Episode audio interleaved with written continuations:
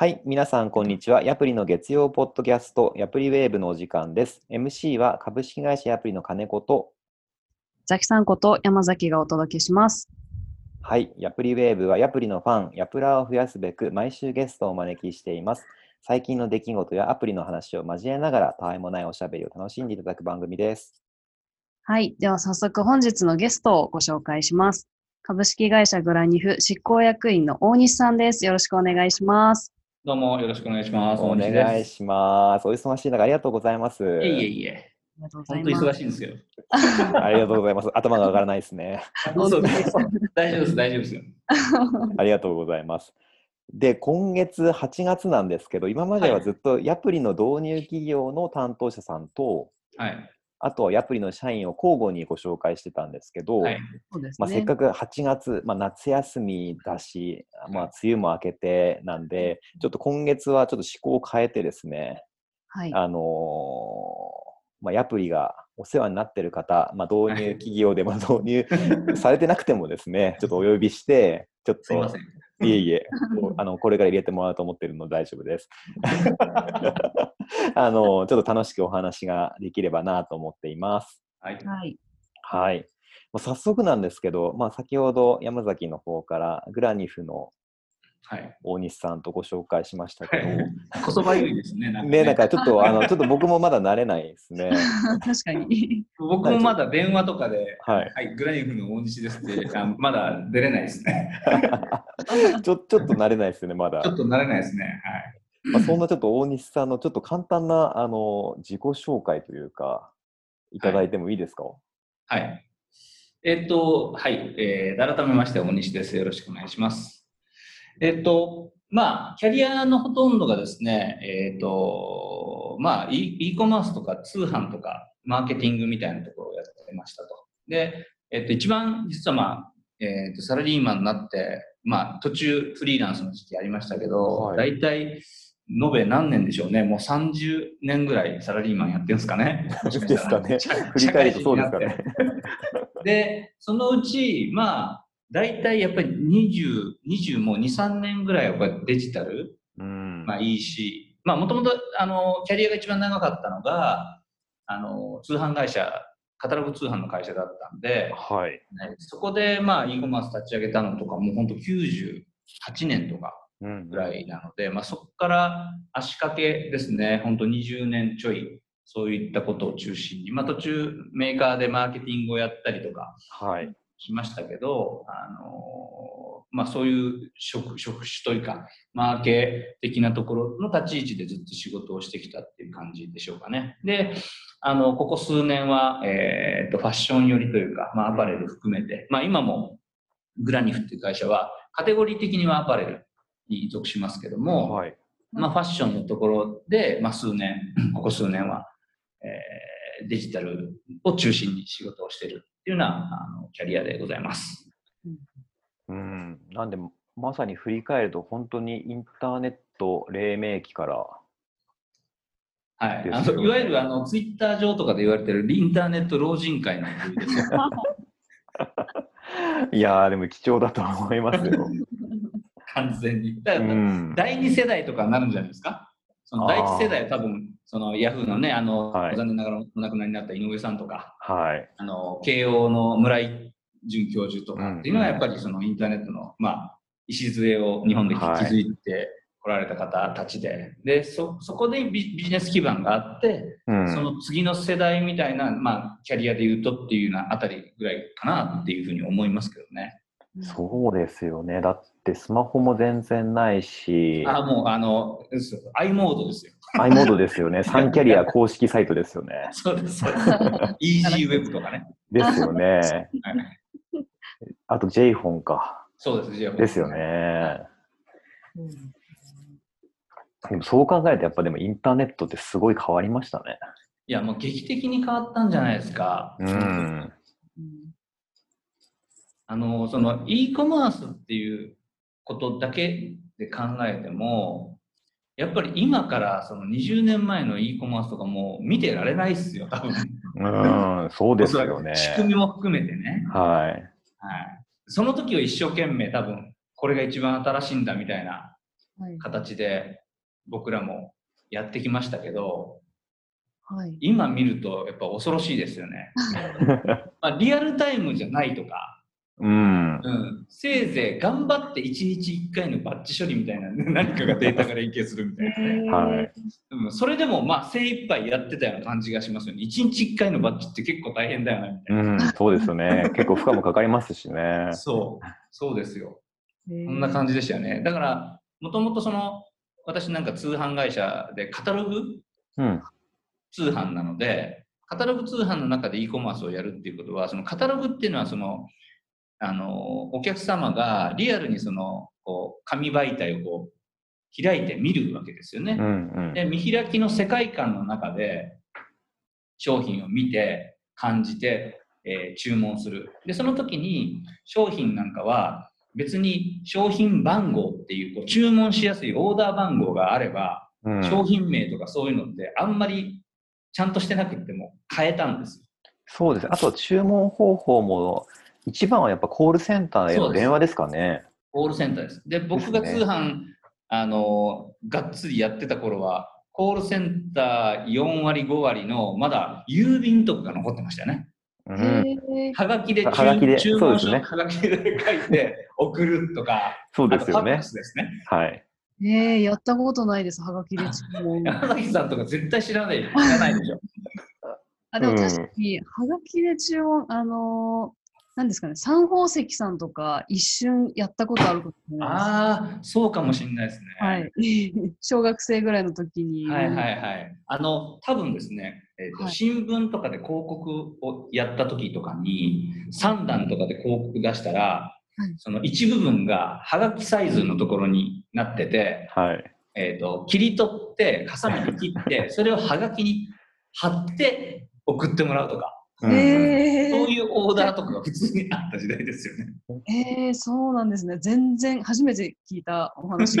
あ本当ですあでもなんか山崎崎さんになんか分かりやすく伝え伝えるなら、それこそ結婚式の秀で物で、うんはいはあいはい。の、カタログ入ってて、裏にはがきついてたりするじゃないですか。ありますね。はい。で、そこになんかその注文番号書いて、はい。あの、ポストに入れると届いたりするじゃないですか。そうそうそうそうあの、あの仕組みにかなり近いですねそう、。あの仕組みですよね。うん。ベースがああいう仕組みです。いつもあの、はがき出すのめんどくさくて何かもらえるのにもらわないとうんうん結構ありますね。それもらいましょうよ。結構、結構いいもの入ってるじゃないですか。まあまあそうなんですけど。で案外忘れちゃうんですよね、あれね。うんそうです。そういう時代ですよね。だから、なんだろう、えー、と今みたいに、えー今と大きく違うところで言うと、そはいのカタログを見て注文するので、その商品番号というか、オーダー番号さえあれば注文ができたんですよね。例えばうんコールセンターに電話かけても。うんで、その時に商品名とかってあんまり、えっと、なんでしょう、インターネットに即したような形にはなってなかったので、うん。例えば僕がいた通販会社ってやっぱり下着が強かった会社なので、はい。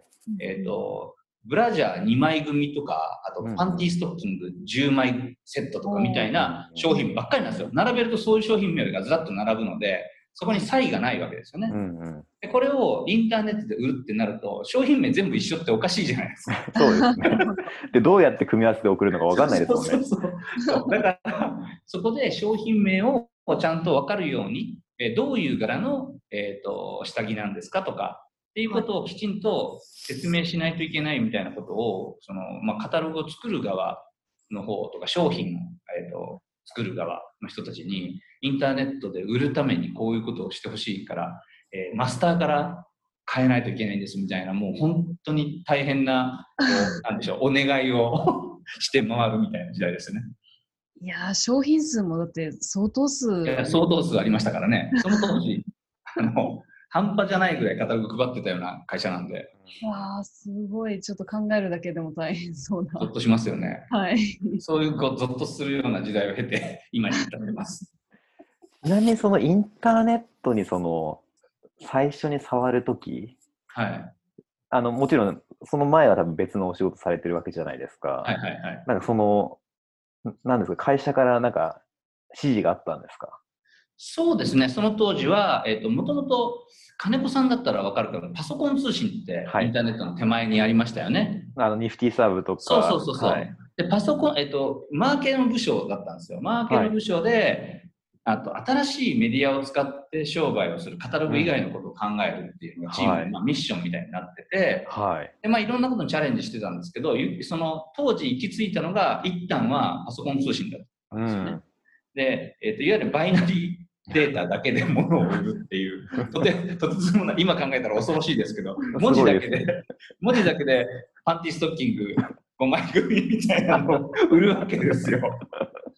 で、そ、それを経てですね、その、どうやらなんかインターネットっていうのが来るらしいぞみたいな、はい。そういうのを私の当時の上長が、えっ、と、まあ、嗅ぎつけてというか、まあ、こういうことを僕らもやんないといけないんじゃないのっていうことで、まあ、研究始めるっていうか、その通販とかでどういうふうに物販をインターネットに載せて物を売るとかってできるんだろうみたいなことを考え始めたんですよね。ト。はい。で、その時に、えっ、と、まあ、当時お付き合いになった印刷会社さんですね。まあ、日本には大大手さんが2社ありますけど、はい。カタログ通販なんてそういう2社、3社、4社と印刷会社と付き合ってて、当時の、まあ、あの、D のつく、はい会社さんとかがインターネットの研究会みたいなのを立ち上げてて、で、そこに参画して、えーなんとかこう、物販への道筋みたいな研究するみたいな感じでスタートしたのが、多分最初ですね。それ多分95、6年ぐらいの話。いやー、すごいですね。相当回線遅そうですね。めちゃくちゃ遅かったですよ。ですよねは。ヤフーできたぐらいですかね。そうですね。で、日本に MSN が入った時に、えっ、と、コンテンツの一つとして僕ら協力したんですよね。そうなんですね。はいなるほでもできることって商品を販売することではなくて、ど。はい。カタログを請求できるっていうフォームですよ。なるほど、なるほど。住所入れたらそこに届けるっていう。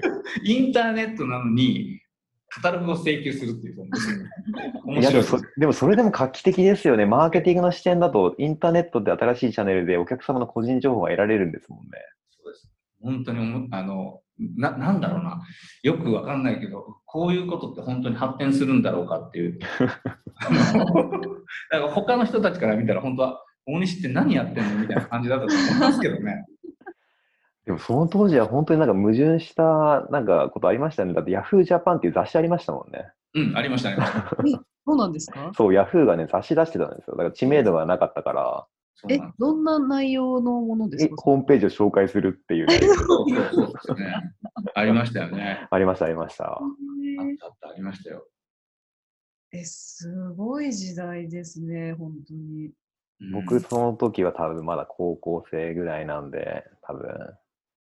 ああ、うんそうか。ダイダイヤで多分90 99年に、えっ、と、スタートしたんですよ、e コマースを。99年の9月,、早いな9月かな。はい。e コマースをスタートして、多分初月初めてやった1ヶ月目、多分途中からなんですけど、僕のはい記憶では多分、1ヶ月の売り上げ売り上げが多分4、5万ぐらいしかなかっ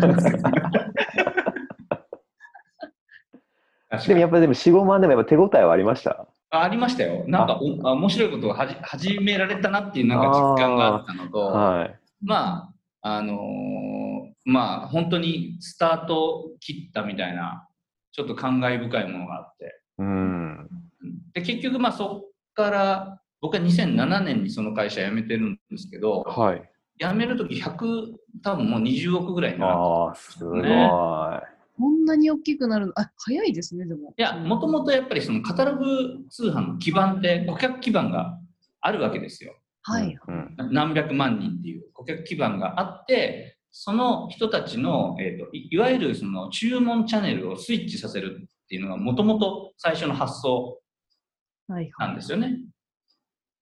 なるほど。じゃあもうその分がもううん紙の方から減っていって、どんどんネットの方に。そうですね。なんか、あの、もう確かなことはあんま覚えてないですけど、その当時、その、例えば郵便で、えっ、と、送ってもらう注文っていうのは、すべてその、事業者側が払ってたんですよ。あの、郵便、えっ、と、受取人払いかな。はい、そうですっていうのね。でやるので、いつ、例えばそのハガキ1個送られてきても、当時でも80円とか70円とかかかったわけですよ。うんうんでそれ全部負担するわけじゃないですか。はいで、コールセンターも、えー、とフリーダイヤルなので、ワンコール平均してな何分かっていうコールに対して、お1オーダーあたり、やっぱり電話代とかがやっぱりに200円とかね、100円とかかかって、その注文を処理する工程すべて分解して、1オーダーあたりいくらかかんのってなったら、やっぱり300円とかはいはいはい。260円とかみたいなその試算で出るわけですよね。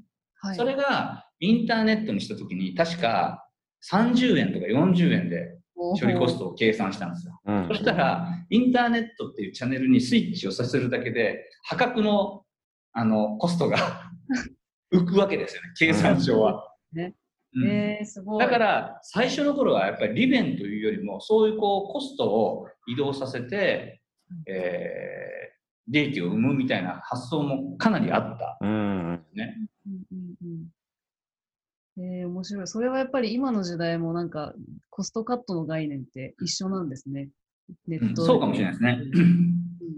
でも結局そのカタログ側というかそのえ営業サイドの考え方でいくとカタログ通販の営業サイドからするとインターネットにお客さんは奪われたくないみたいな発想が 当時からやっぱあってですねああ、なるほど。店店舗と EC みたいな、はい。組織のコンフリクトの話に近いんですけど、はい。うんとこれも言っちゃっていいのかわかんないですけど、まあ、僕ノートに書いてると思うんで、あはいれで。すけど、あの、やっぱカタログ側を司ってた、えっ、と、偉い人たちが、えっ、と、インターネットのチームがですね、少しずつやっぱ大きくはい。なってきたときに、あの、まあ、全然パイはちっちゃいんですけど、その全社的なそのカタログから、あの、大掛かりなこうスイッチをさせるような販促を考えたりとかして、うんあの、提案に行くんですけど、はい。その、元々のカタログ基盤のデータベースとかっていうのを、顧客のデータベースをインターネットのチームなんかには使わせねえぞみたいなことを言われるわけですよ。あの愕然としましたけどね。なるほど。やっぱりでも、その、やっぱ事業部で目標を立ててしまう弊害ですよね、それって。そう、そうなんですよね。全社でコストが削減できるっていう、まあ、全然ちっちゃな、その、本当にちっちゃい、こう、そ組織というか、塊でしかうんなかったんですけど、やっぱり1年、2年ってやっていくうちに、それがみんなの中で、ある意味脅威でもあり、っていうところになんかできたのは良かったな、面白かったな、面白い時代を来たなっていう気はしましたけどね。うんうんなるほど。で、そこ、そこから今の、ここまでずっと EC をずっと触られてる。はい、そうですね。まあ、いろんなその、やっぱりその職職場というか、その会社にはその会社のスタンスがあるじゃないですか。うん。あ通販会社だったらそういう立ち位置でスタートして、最後はまあ自分たちで自力でえー会員制度作ったりとかっていうふうに 大きくなったりしたんですけど、その後言ったその小さなあのデザイン系のステーショナリーのメーカーとかだと、はい。基本がその製造卸なので、えー、と自分たちのお客さんって言ったら、えー、と会社でかん会社が考えるお客さんってもちろんエンドユーザーなんですけど直接営業的なお客さんっていうと、問屋さんだったりうん卸小売店先さん。小売店ん。さんだったりしますよね。はい。うんで直販の EC がまだ、えーその2000何年かな？2007年とか6年ぐらいの話あ、えーぐらいの話ですけど、はい。営業サイドから取ったら、なんで自社のそのメーカーが、えー、とダイレクトにうん。あのコマースで売らないといけないのっていう疑問をやっぱり持ち続けてましたね、まだ。それなるほど、なるほど。うん。だからそれは、えー自分たちが e コマースをやるっていうことは、顧客を知ることになるじゃないですか。うん。そうですね顧客。を知るっていうことは、どういう人が、この商品は本当にどういう人が使ってんだろうっていう、あの、もう単純な属性であっても、営業の人たちは卸売りをやってる限りあんまりよく分かってないなかったりするので、うん。ダイレクトに販売することで得られるデータをきちんと営業サイドにお戻しして、それを例えば問屋さんとかに話に、問屋さんに持って行ったりだとか、まあ文房具だったんで、ロフトさんとかハンズさんと商談するときに、こううちのダイレクトのチャンネルではこういうデータになってるんでっていう話が営業としてもできるわけですよね。うん。そういうこうデータのあのかえデータをうまくえその営業サイトに提供するっていうのそういう理由をつけながら e コマースをやらせてもらうみたいな話をしました。いや、でもなんか大西さんでもさ、なんかさすがだなって思うんですよね。なんか今でこそその D2C とかの文脈で、はい。その顧客を理解して、それこそ新商品とかうん、なんか製品開発に生かそうっていう動きが、もう本当に今でこそ始まっていると思うんですけど、はい。なんかその当時って、なかなかそういう考え方を持ってらっしゃる方っていらっしゃらないですよね。まあ、多分そのメーカーも結構古いメーカーだったですけど、その生み出すプロダクトはすごく先進的だったんですけど、やっぱり営業周りっていうか、その会社の、なんでしょうね、あの、カルチャーみたいなのは、やっぱりお客さんはハンズさんであり、うんうんロフトさんであるみたいな感じはすごい否めなかったですけどね。うん。で、はい。やっぱりその営業サイドから言うと、直販やってることがダメみたいな、その問屋さんに対して申し訳ないとかみたいなことを言ってこられたので、うん。えっ、と、その時当時僕が入そこにジョインした時は、自分たちのブランド名を隠して、えっ、と、楽天でお店をやってたんですよ。はで、まあ、売れないなみたいな話を、まあ、そこそこ売れてたかもしれないですけど、僕から見たら、いや、なんでこんなその自分たちのブランド隠してやってんの？みたいな、意味が分かんなかったんですよねあ。。はい。で、えー結局その、やるなら正々堂々とやりたいし、はいはい。あのこれ楽天さんにちょっと失礼な言い方するかもしれないですけど、えー楽天の中で文房具を買うっていうふうにお客さんにチョイスされてる以上はブランドじゃないと思ったんですよね。うんうんうん。うん楽天の中でたまたま見つけたいい文房具みたいな何にも自自分たちの生み出してるブランドの価値をこうなんだろうお客さんに伝えられてないみたいな状う況ん。になってたんで、しかもお店の看板が自分たちのブランドを冠むあの冠してないっていうか、はい。うん、で全くその意味がないので小さくてもいいから売り上げ減ってもいいから自社でやりましょうって言って自分たちのサイトを自社で立ち上げたんですよ。へえ。なんかもうまさにこの2019年、2020年の EC に起こってること、まさにそのままのことをもう だいぶ前にやられてるような気がするんですけど。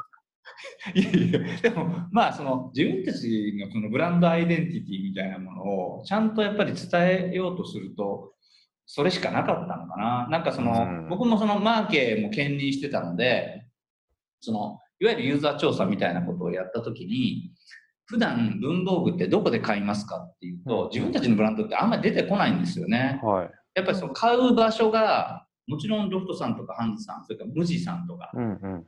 とかってバーって出てきて、で、やっとその文房具ブランドとしての自分たちのブランドが本当に注意回で出てくるんですけど、うんその上にやっぱり楽天とかうんで、あの、っていうモールのチャンネルが出てくるっていうことは、やっぱりじ、えっ、と、自分たちのブランドがやっぱり生かされてないというか、うん。まだまだそこが足りないんだな、努力が、みたいなところがあって、やっぱり自分たちのブランドの名前で勝負したいっていう気持ちがあって、その自社に変えたと。で、確かにトラフィックは楽天の時より、えっ、と、最初スタート減ってくるんですけど、うんそれでもきちんと、まあ、やることをコツコツやっていくに従って、もうお客さんもついてきたみたいなところはありましたよね。うん。でもなんか僕も前アパレルをやっていたんですけど、はいはいはいでもやっぱなんかありますね。なんかその、ちょっと業種もあるのかもしれないですけど、その直、直営の EC はやってはいけないとか、うん。あの、セールをしてはいけないとか、うん。うん、なんかありましたね。ありますよね。はい。そうなんですよ。だ声優とかもう持ってのほかだったとう思うんですよ。ん。ね、だからそう、おろしてるから、そう、おろしてるメーカーが直販でセールやるとは、みたいなのありましたよね。うん、そうですね。でもそれは、あの、その文具メーカーにいた時はすごい気を使ってってというか、そのセールをやって売り上げを作るのは、やっぱり最後の手段だっていうふうにどっか思ってたんで、はい。あの、そこすごい我慢しましたね。うんうん。だからその割引だとかクーポンだとかみたいなことはあんまりやらずに、どっちかっていうと、あの、何かその一回使ってもらったら良さがわかるはずなので、うんうん。えっ、と、無料でそのモニターとして、えっ、と、この商品を使ってもらえる人を募集しますみたいなものをコツコツとやったりして、で、そのまま、えっ、と、あまあ、うん当時はまだブログぐらいしかなかったと思うんですけど、はい。モニターで、えー、と新しい新商品を試してもらったら、えーそれをブログに書いてねみたいなことをやってましたね。うん。うん地味に。いやーすごい、すごい面白いですね。なんうかん。なんかセールは最終手段であるっていうのは、なんかちょっとアパレルの方が聞くとちょっと耳が痛そうな気がしますね。いや、まあ僕前職でバンバンクーポンとあ れやってましたけどね。まあね、ちょっとアパレルさんはね、ちょっと生産量も季節もあるから難しい部分はあるかなと思うんですけどね。まあちょっとセールが横行しすぎてるのかなって思う部分もありますが。まあ確かにね、そうですね。うんでまあ、チャンネルってその、まあ、当時はその僕もその EC を大きくしないといけないとかみたいなことを背負ってやってはいましたけど、うん結果的にその当時もその自分たちの EC を見て結果ハンズさんに行ってもらってもロフトに行ってもらっても全然いいじゃんっていうのは僕一人で言ってたような気がしますけどね。おお。それはでも素晴らしいですね。うんお客様が選べば良いと。そうです、そうです。だって昔そんなに文房具を EC でちゃんと売ってるとこなんかあんまなかったので、うん。あの商品もそれこそね、えー、といわゆるうん営業用の商品カタログみたいな情報しかなくって本当にその商品が、えー、とお客さんに与え与えられるというかお客さんに提供できるベネフィットってなんだろうみたいなことって全然そんな商品カタログに書いてるわけないじゃないですか。うん。問屋さんが小売店さんにバサッと置いてくるようなカタログねないのでそこはちゃんとデザイナーとかに作った人たちにこれどこが本当にいいのっていうのをちゃんとインタビューして商品ページに書くとかうん。あとお客さんからこんな問い合わせあ問い合わせが入ったらその問い合わせ入ったものをそのままもう一回商品情報に流し込むんですねあのリライトして。へえ。で、お客さんがここが見えづらいって言ったら写真を、その見えづらい角度のまんま、えー、と写真を撮って、もう一回商品ページに付かしてあげるとか、えーそういうことを積み重ねたら、どんどんどんどんリッチになっていくんですね。そうですね。確かに。そしたらもう問い合わせが、同じような問い合わせが今度減るわけでじゃないですか。うんうん。そしたらその問い合わせに対しての、えー発生するコストも減らせますよね。うん。うん、そうやってこう地味ですけどそういうことを積み重ねていって、えー、と作っていくっていうのがその当時すごい楽しかった気がしますけどね。うん、でもそこはでも今も昔も、ね、それこそね、大西さんも新しく会社に移られましたけど、なんかその積み重ねなような気もしますよね。ねでどこ行ってももう一回同じことを一からやってるみたいな 状況になるんですけどね。ちなみに今、あの、本当つい先日、グラニフに移られましたけど、グラニフでも担当領域としては EC。えっとい今は EC とその CRM ですね。はい。はい、で、えーっと、まあちょっとこの先、えーっと、今いろんなことを動かしてるんですけど、ちょっと広がるかな。マーケ、マーケって今うち組織ないですけど、はい。まあ、マーケ的な、まあ、PR なのかな、うんうんそういったあたりも全部私が見ようかなとは思ってますけど。なるほど。なんか、ちなみに、その、なんか、あの、このポッドキャストで結構キャリアのお話を結構、はいあの、お聞きしたりもするんですけど、はい。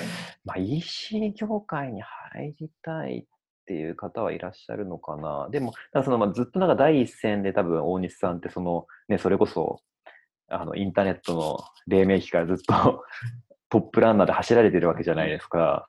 だからそのな、なんだろうな、波を読む力というか、こっちにはなんかこう時代は変わっていきそう。今まさになんかまた時代は変わってきそうですけれども、なんかその判断する要所要所で多分選択する部分ってあるじゃないですか。ああ、いや、なんでしょうね、その僕もそのキャリア感っていうのは、まあ、結局その専門性を突き詰めてきたわけじゃないので、うんうん。どっちかってそのインターネットを通じた仕事、はい。まあ、e コマースもそうだし、まあ、時にはブランディングだったり、マーケティングだったり、まあ、営業的なことも含めて、インターネットを使って、えー、と何かその会社の、えー組織の課題を解決するっていうようなことに、えーおいては、まあ、なんだって僕は、まあ、悪時期なんで食べてきたわけですよ。で食べてきて、えー時にはまあ全然そのインターネットは中心にあるんですけど、まあ、営業的なことをやったりとかねそういうことはあったけどまあでもいつもなんなんとなく中心線に e コマースがあったの事実で、まあ、それで僕は逆に言うとインターネットのビジネスに出会えてそそこで僕は救われた人人間の一人なのでうん。うんとどっちかっていうとそのいろんな企業の、えーとまあね、何かご縁があった時にインターネットを通じて今でもその組織だったり、お客さんの課題だったり、えー企業価値だったりっていうところに、えっ、と、まあ、貢献できれば、その僕がインターネットというビジネス、インターネット周辺のビジネスで育ててもらった恩返しのためとして、そ、そこに貢献できればいいなと思いながら僕はまあいろいろ転職もしてきたみたいな感じはありますね。うん。なんかその、まあビジネスというかお仕事のされる中でなんか大事にされてるなんかモットーというかポリシーみたいなものってありますか？あの、まあ、その自分の、なんて言うんでしょう。えっ、と、座右の銘は笑ってるやつが一番強いっていう なんですけど、まあ、苦しい時でも笑えっていうのが、まあ、はいあのね、ツイッターとかにも書いてますけど、はい。それはそれとして、まあ、それは僕の人生観の中で考えてることではあるんですけど、仕事のことで言うと、今、まあ、その、グラニフにも入って1ヶ月ちょっとかな？はい。えー本当、えっ、と、2ヶ月目に入ったところですけど、今はまあ、えーと、今日もそうなんですけど、部下とワンオンワンとかやってて、うんまあ、その組織の課題とか、まあ、やっぱり見えてくるじゃないですか。みんなの、うんうんあの、そういう言い方悪いですけど、やっぱ愚痴も最初のうちは聞いてあげて、はい。どういうふうな課題感をみんなが持ってるかみたいな話をずっと今聞聞く立場にですけど、うんうん。やっぱり、どこの会社でもそうかもしれないですけど、やっぱり仕事ってつながりなんですよね。自分が真ん中にいたとしても、上流工程もあれば下流工程もあるし、人と人とのつながりだったり、仕事、業務と業務のつながりの中で僕らは生きてるので、うん仕事は全てバトンだと思いなさいっていうふうに僕は言ってるんですよね。うんうん。で、バトンは、その、まあ、リレーで考えたときに、えっ、と、もらう側からしたら、もらいやすいように受け取りたいじゃないですか。はい、そうですね。で、えっ、と、バトンを渡す側も、その、受け取りやすいように相手が。渡す努力が必要なんですね。うん。で、ここがスムーズにいって初めて、えっ、と、自分たちが望むそのスピードで走れるというか、うん。風になるので、仕事は、業務っていうのは全部つながりであって、それは全てバトンを渡すことだと思いなさいってみたいなことを今、盛んに話しています。へバトンーを落とすと、やっぱり時間のロスだとか、うん。コストのロスが発生しちゃいますし、バトンを落としてゲームオーバーなんていうことになったら大変なことになるわけじゃないですか。うん。だから慎重かつスムーズに、時には大胆にバトンを渡すとか、まあ、いろんなその渡し方があるんですけど、やっぱりバトンだけは、その、箱根駅伝のたすきと同じでうん、やっぱり途切れないようにですね、きちんとやっていくっていうことが今大事かなっていうのはすごい今思いますね。うん。なるほど。なんか思いやりを持って仕事をする、自分だけではなくて、バトそうですねンを渡すときも受け取るときも、まあ、ちょっとより丁寧にしようっていう感じですかね。そうですね。だからそのバトンの先がお客さんだと思えばいいっていうことなんですよ、多う分。んうん。ああ、なるほど。次、そのバトンを渡す先は常にお客さんだと思えば丁寧にやるし、えっ、と、お客さんが、あの、求めるんだったら、半歩でも一歩でも多分ぐっと踏み込むと思うんですよね。うん。でそこが足りないがゆえに、私はここまでしかやらないとか、これ以上はあなたですみたいに、ちょっと杓子定規にやっちゃうと、うんつながりが悪くなっちゃうんで、うんそこはやっぱりお客さんが望むように、えー、と自分たちがそこを踏み込んだり、時には、えー、と遠慮したりとかっていう、こう機微を 自分の中でコントロールしながらうんやっていくのがいいのかなっていう気はしますけどね。なんか深い話を聞いた気持ちが。いや、長いこと仕事やってますから。でも、その中にはでもあれですね、その、やっぱ会社の規模にもよるかもしれないですけど、やっぱその、やっぱり人ってその、所属してる部署とか、あと、まあ、うん上下の関係とか、もういろいろあるから、ね結構その丁寧にほどいていかないと、うん、そうですね。いや、結構やっぱりデリケートな問題ってやっぱり会社にはあるじゃないですか。うん。うん。そうなんですよ。だからそこはね、その、どんな組織に行っても、もう最初のやっぱり1ヶ月、2ヶ月は、この、なんだろう、カルチャーとか、はい。DNA のこう紐解きにちょっと時間がかかったりしますよね。そうですよね。まあ、会社さんによって多分ね、あの、大事にされてるポイントとか多分違ったりも。そうなんですね。そこが分かんないと、自分がそのやってきたことが全て正しいわけでもないですし、うん。その、えっと今持ってる、うん DNA とかカルチャーみたいなところに、えっといいところをですね、そこをきちんと汲み取りながら、改良するとこは改良していく。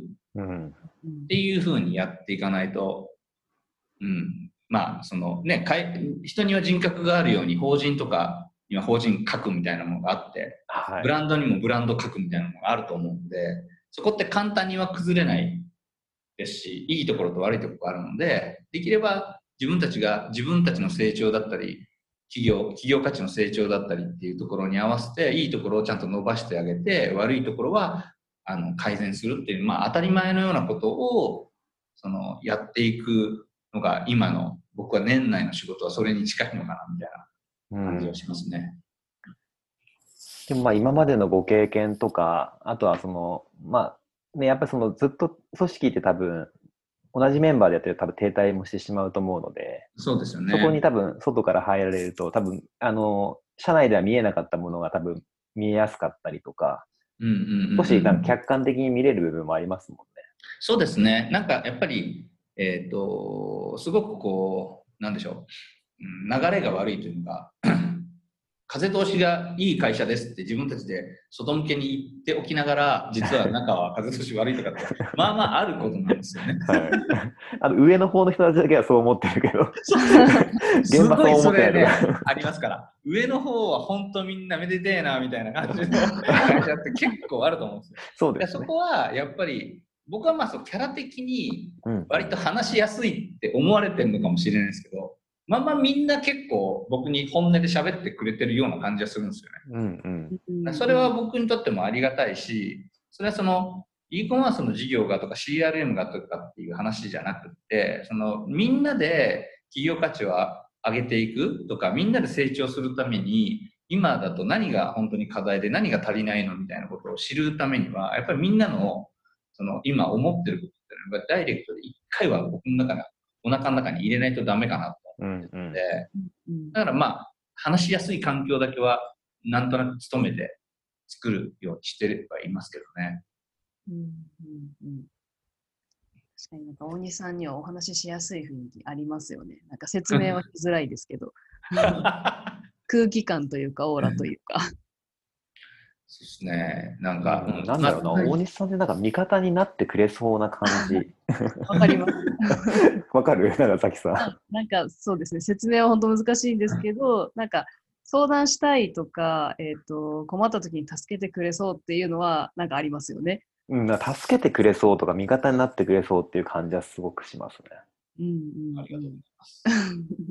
うん。なんか、まあ、その、怒るキャラとかじゃないですからね。うんうん。長年そういうのは、なんか、やっぱり多分自分のキャラクターってあると思うんで、そんなに怒鳴ったり叱ったりとかみたいなことって今までもあんまり本当めったになかったので、どっちかっていうと、まあ聞いてあげて、諭して、えっ、と、まあ一緒に考えてあげて、で、最後、最後は自自分でやんなよみたいな感じに持っていくっていうのは多分僕のマネジメントのやり方なんだろうなっていうふうには思ってますけどね。まあ時にちょっと優しすぎるかみたいなとこはちょっと自分では反省はしてるんですけど、まあこれ少年の部分なんでそんな簡単に変わんないかなと。そうですねうん。厳しいところは厳しいところが得意な方がやってくださるんですよね。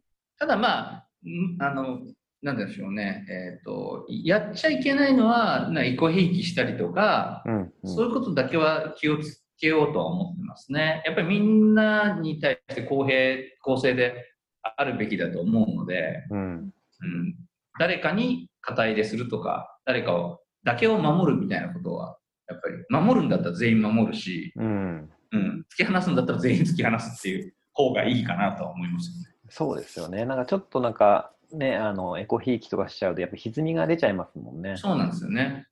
うんうんうん。ちなみにザキさん、大西さんになんか聞いてみたいこととかある？ああ、すごいあの、お仕事寄りのお話がちょっと多かったので、なんか、はいちょっとプライベート寄りのお話を聞いてみてもいいですか？はいはいはい。はい。あの、なんかずっとお話聞いてると、やっぱりインターネットに触れる機会かなり多い中で、あの、お仕はい事だと思うんですけど、はい。あの趣味とかプライベートの方でもインターネットのなんか何かが好きとか、インターネットで何かしているとかってあるんですか？あんまり、まあ、あの、なんでしょう。オンオフ関係なく、はいはい。パソコンとかスマホには触ってるっちゃ触ってるんですけど、はい、そのプライベートにおいて、ネット使って何かやってるっていうことはもうほほぼないですね。買い物以外には。うんうんあ、そうなんですね。ないですね。僕はだからどっちかっていうと、はいはい。そんなにあの凝った趣味を持ってる人間ではないので、はい。あのお休みの日とかは割とぼーっとしてることが多いですね。そのまあ、あでも 結構あ朝なのか夕夕方なのかに走ったりはしますけど。あそうですよね。結構ランニングされて、あの、気をつけられてる、健康にも気をつけられてるイメージが多分あれやんないと多分本当ダメな人間になりそうな気がして。あ、でも僕も一緒です、それ。ダメってどういう状態ですか？いや、だから結局一日家にずっといて、なんだろう、ネットフリックス見てるみたいな状態になりなってしまう恐れがあるので、はい。体だけは、僕、まあ、やっぱりその体がやっぱりすごい大切だと思ってるので、うん若い頃ね、すごく、なんでしょうね、若い頃はめっちゃくちゃ体がデリケートですぐ壊れてたんですよ。ああ、なんか体調悪くなったりとか。うん、で、あの、片頭痛持ちだったので、すごいすぐ頭痛はあったし、すぐ熱で出ちゃってとか、若い頃本当ダメなやつだったんですけど、えっ、と、もう多分40過ぎたぐらいから、鈍感力がついてきたんでしょうね、体に。すごいいい、いい言い方ですね。鈍感力がつく。体にもね、体にも鈍感力がついてきたので、壊壊れなにくくなったっていうのと、まあ、はい。その40いくつだっけな、の頃から、ね、走り始めて、まあ、10年ぐらい前ですかね、ランニングをきちんとするようになってからは余計に体が壊れにくくなりましたね。で、走るきっかけは当然もうその、なんでしょう、今の、あの、おこもり太りじゃないですけど、あの、もう飲み食いがひどすぎて太っちゃったから走り始めるっていうのは、まあきっかけはきっかけですけど、はい。あの、今はそうですね、やっぱり自分の体調をちゃんと健全に維持するために体を動かすっていうふうにやるので、走るのと、まあ、筋トレとかストレッチとかっていうのは、いうん、もう30代とか40代前半に比べたらちゃんとやるようにはなったかうな。ん。えー、すごい、やっぱりやんなきゃいけないなとは思うんですけど、続けるのが本当に難しいじゃないですか。なのでですね。だから、まあなんかその、やっぱりよくはい。言われる合間の時間を使うとか、その、ん僕もネットフリックスでめっちゃ韓流ドラマとか見てますけど、はい。でも面白いですよね。僕も全く一緒のことをしてますめっちゃ面白いんでめっちゃ面白いですよね。見ながら、あの、なんだろう、えっと、ゴムロープではいはい。ちゃんと筋トレやったりとか、しながら見てますね。なるほど。有効的に時間を使われてるのでそうですすね。だからテレビとかだと、ああいうこう受動的なメディアを使うと、はい。か体も動かないし、もうそれしか見なくなるので、うん体ぐらいは動かそうっていうふうになってるかもしれないですね。ながら運動いいって言いますもんね。うん、そうですね。あとはやっぱザキさん、無理やりでもやっぱその、ちょっと習慣にするというか、そうですね。うんもうもう土日はもう絶対もうやるとかって多分決めないと、そうですようね。ん。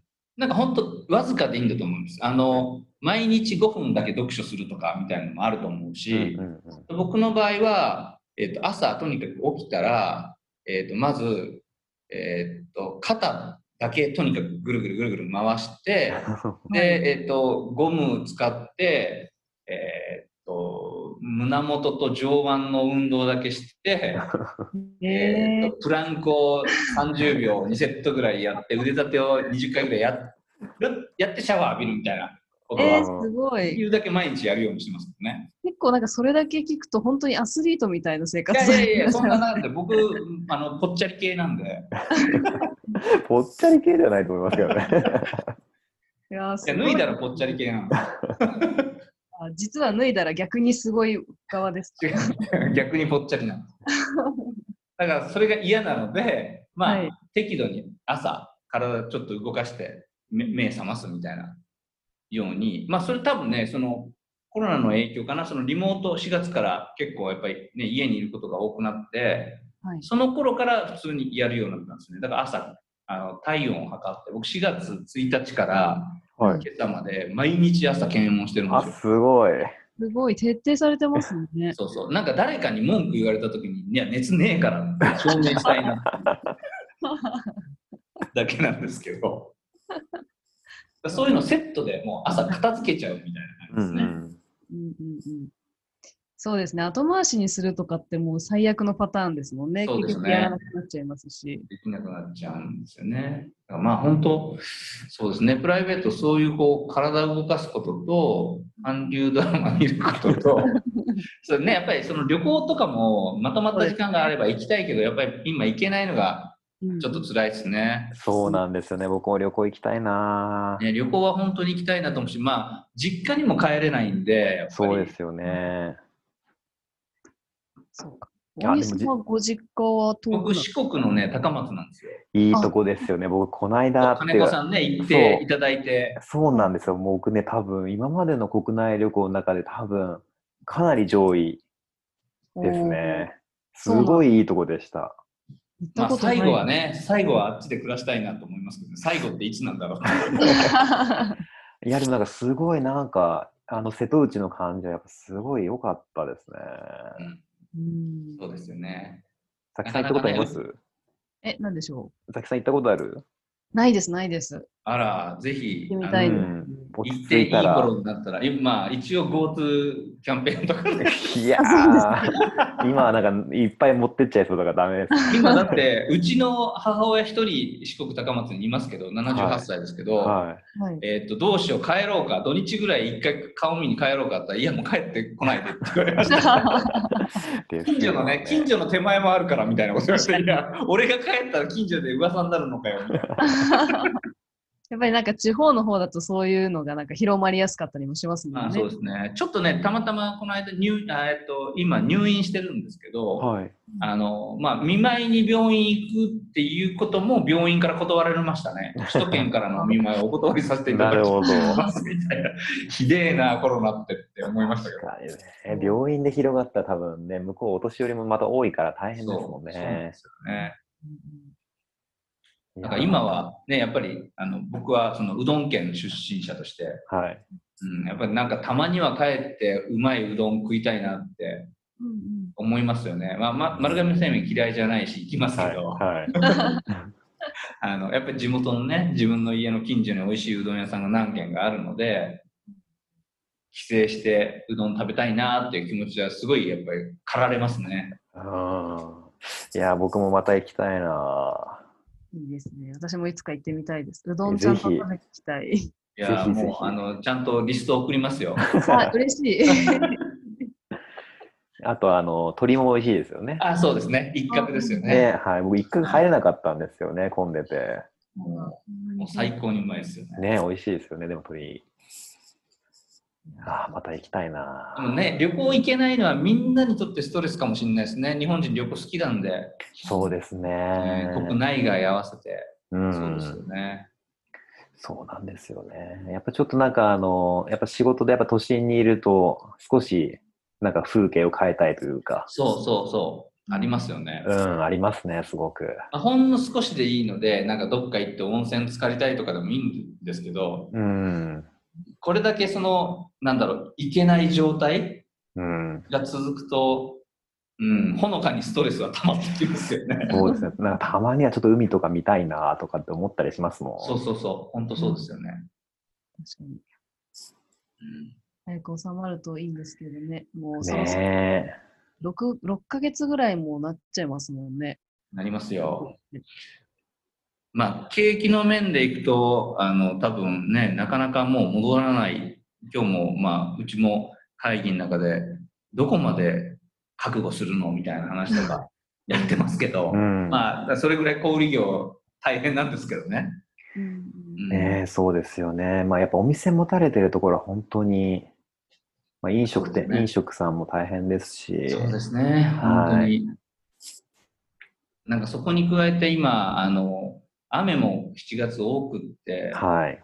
ね、あの、野菜とかがすげえ値上がりしてるじゃないですか。そうですね。ね、で、野菜値上がりするって、まあ普通に家庭もね、リモートが多いっていうことは自宅での調理とかも多いわけで、はいその、ね、野菜の調達とかもコストが上がってるわけじゃないですか。うん。で、それに加えて、まあ、家庭は家庭でそうなんですけど、今度は飲食店だって、今、ただでさえ状態悪いのに、仕入れコストは上がりますからうね。ん。うん。これはまた痛いなっていう。いやうんーでもまあ、なんとかた、なんかちょっと知恵を絞って耐えるしかないですね。そうですね。まあ、その、本当になんか、その、またちょっと仕事の話になっちゃいますけど、こういう状況で本当に選ばれる価値のあるブランドうん。を、やっぱり、なんとか僕らも目指していかないといけないなと思ってるんですよね。はい。ここで真っ先にふるいにかけられたらもうアウトなので、うん。その、例えばグラニフっていう存在がみんなのライフスタイルの中で、えーとやっぱり欠かせないよねっていうふうに思われるように僕らはその価値を提供していかないとあっという間に切られちゃうっていうのでは企業のやっぱりね存続にあの影響するのではい。そこをなんか突き詰めて今苦しい時だからこそうん。そこを真剣に考えないとっていう今時期なんだろうなっていうふうに今、あのスタッフとか周りにも話をしてますね。じゃあ今後、まあ、この秋、冬にかけて、そのアウトプットがグラニフのサイトとかを見れば出てきますかね？うん、早ければ、うん、まあ多少ね、今できること、今できることでやることは確かに年内やっていくんですけど、はい。もっともしかしたら中長期的に見て、うんうん。うん、もっとその体験価値をどう上げていくかっていうのは、本当1年かかるのか、2年かかるのかみたいな話だと思うんですけど、大事なのは、い今、本当にこの状況下で、まあ、僕なんかも入って、みんなと今何を考え、本当に考えないといけないのかっていうところにフォーカスしすることが、た多分その来年だったり、再来年、僕らが見る景色を変えていくことになるので、うんそこをなんかね、あの、頑張っていきたいなっていう気はしてますね。うんザキさん楽しみですね。楽しみですね。はいおあの、はい。本当、あの、頑張りますよ。そうですね。ちょっと今今後のお話が聞けたので、まあ、時間も時間なんで、今日は、ははいい、この辺りにできればなと思っております。はい。はい。はい。それでは、えー本日はここまでとします。本日のゲストはグラニフの大西さんでした。ご参加いただきましてありがとうございました。はい、どうもありがとうございました。ありがとうございます。はい。ヤプリウェーブではお便りを募集しています。各配信プラットフォームに URL を掲載していますので、ぜひご意見、ご要望やご感想など何でもお寄せください。次回もお楽しみに。